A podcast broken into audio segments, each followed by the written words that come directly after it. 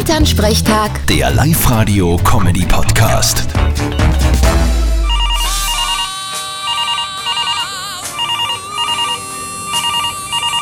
Hallo, da ist der Martin. Wenn's mir was Wichtiges sagen wollt, dann red's nach dem Piepton. Mama, wenn's das du bist, halt dich kurz. Martin, jetzt mache ich mir aber wirklich schon Sorgen. Ist was passiert? Zwei Tage hintereinander bist du nicht erreichbar. Das ist ja nicht normal. Rufe bitte gleich zurück, wenn du das hörst. Musst du in der Arbeit einmal anrufen? Nein, das tust du nicht. Das ist ja nur zum Schaumer. Ja, aber wann was passiert ist? Dann werden sie uns schon informieren. Elternsprechtag. Der Live-Radio-Comedy-Podcast.